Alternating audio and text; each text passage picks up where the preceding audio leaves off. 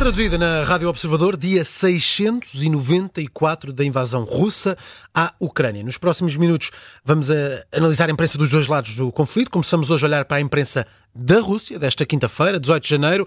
O trabalho do jornalista Rui Casanova. Rui, eh, boa tarde, em destaque. A Rússia libertou uma aldeia na região de Donetsk. As Forças Armadas Russas libertaram a aldeia de Vezioloye, na República Popular de Donetsk. O anúncio é feito num relatório do Ministério da Defesa da Rússia, que é citado pelo jornal estatal Izvestia.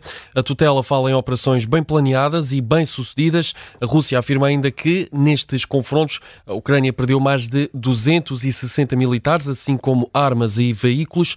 Esta é notícia em manchete no Izvestia. Está também destaque noutros jornais estatais russos, como o KP, a Ucrânia Ucrânia ainda não reagiu. Sendo que a imprensa russa de hoje dá também destaque a declarações de Sergei Lavrov.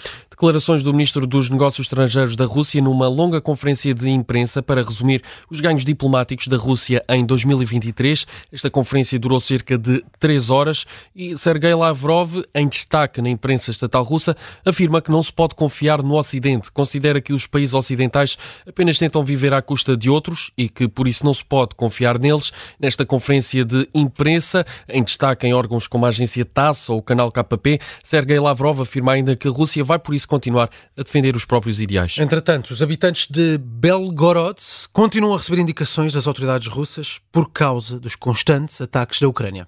Sim, esta é uma notícia curiosa. As autoridades russas dizem que, quando há um alerta de ataque aéreo, os moradores podem informar a entidade patronal de que possivelmente vão chegar atrasados. Caso o patrão não autorize ou puna esses atrasos do, dos empregados, os habitantes devem fazer queixa às autoridades, devem informar as autoridades que garantem vão tomar medidas para proteger estes cidadãos. É uma notícia em destaque na agência RIA. Estas indicações já foram distribuídas pelos habitantes de Belgorod.